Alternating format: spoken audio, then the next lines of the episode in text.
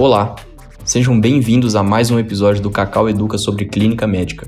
Nesse sexto conteúdo, vamos falar sobre câncer de próstata. De acordo com o INCA, Instituto Nacional do Câncer, estimam-se o surgimento de cerca de 60 mil novos casos de câncer de próstata para cada ano do triênio de 2020 a 2022 no Brasil. Esse valor corresponde a mais ou menos 63 casos a cada 100 mil homens. E cerca de 75% dos casos ocorrem em pessoas com mais de 65 anos. Para sabermos mais sobre esse problema sério e tão frequente, contamos com João Braz, aluno do oitavo período do curso de Medicina do UniBH. Conhecimento, democracia, transformação. Cacau Educa. João, poderia nos falar sobre o que é o câncer de próstata e a importância de falarmos sobre ele? Podemos definir o câncer de próstata como a proliferação desordenada das células da próstata, uma glândula masculina localizada abaixo da bexiga e que envolve a uretra, que é o canal que liga a bexiga ao orifício externo do pênis. A estimativa brasileira é de que atualmente surjam cerca de 60 mil novos casos de câncer de próstata ao ano. E para ficar mais fácil de mensurar, essa quantidade seria igual ao grupo de homens capazes de lotar as cadeiras do Maracanã. O câncer de próstata representa cerca de 30% de todos os cânceres no sexo masculino.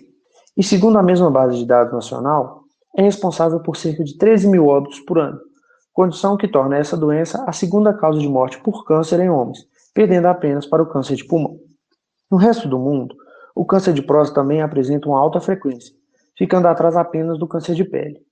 A maior parte é diagnosticada em países desenvolvidos, locais onde houve um aumento do número de diagnóstico nas últimas duas décadas, provavelmente reflexo dos bons resultados de um programa de rastreamento bem adotado e aceito pela população, e não um aumento real de sua ocorrência.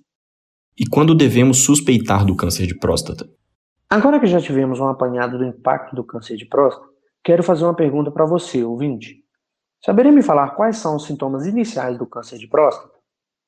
E se você ficou esse tempo tentando pensar quais seriam esses sintomas e não chegou a nenhuma resposta, você não está errado. O câncer de próstata é uma doença assintomática em suas fases iniciais, não gerando assim queixas pelo paciente. Portanto, tomar como base de investigação diagnóstica apenas pelos sintomas iniciais apresentados pelo paciente pode levar ao diagnóstico tardio de lesões malignas e, por consequência, em estágios avançados, numa condição que compromete a sobrevida do paciente e muitas vezes o tratamento curativo. Sendo assim, a partir da década de 90, o advento e introdução da prática do PSA, uma proteína específica que indica lesão prostática, em conjunto com o exame de toque retal, trouxe a possibilidade de diagnosticar lesões malignas iniciais, localizadas somente na próstata o que permite, na maioria das vezes, um tratamento curativo. A essa estratégia é o que chamamos de rastreamento do câncer de próstata. E como falado anteriormente, o rastreio não deve ser feito por meio da dosagem do PSA de forma isolada.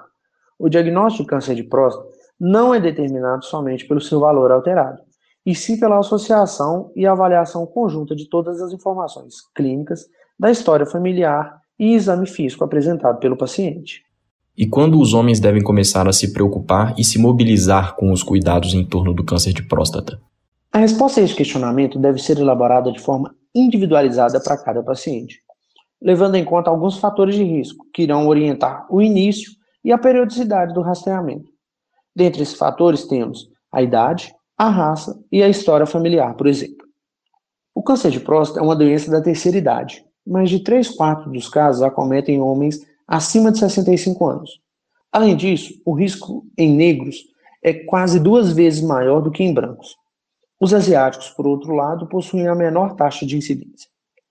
A maioria dos casos, cerca de 85%, surgem de forma esporádica, sem uma história familiar positiva.